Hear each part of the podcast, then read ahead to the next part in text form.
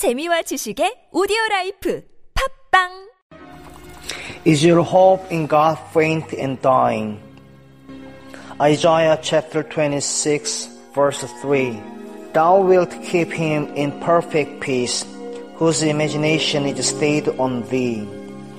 Is your imagination stayed on God or is it starved?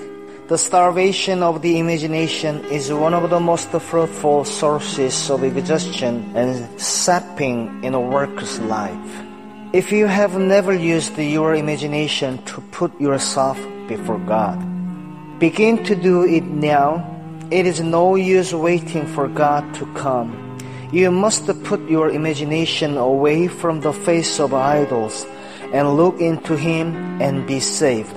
Imagination is the greatest gift God has given us, and it ought to be devoted entirely to Him.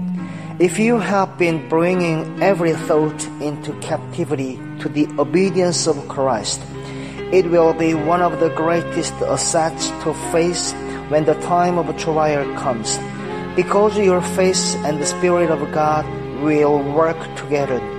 Learn to associate ideas worthy of God with all that happens in nature. The sun rises and the sun sets, the sun and the stars, the changing seasons, and your imagination will never be at the mercy of your impulses, but will always be at the service of God. We have sinned with our fathers and have forgotten.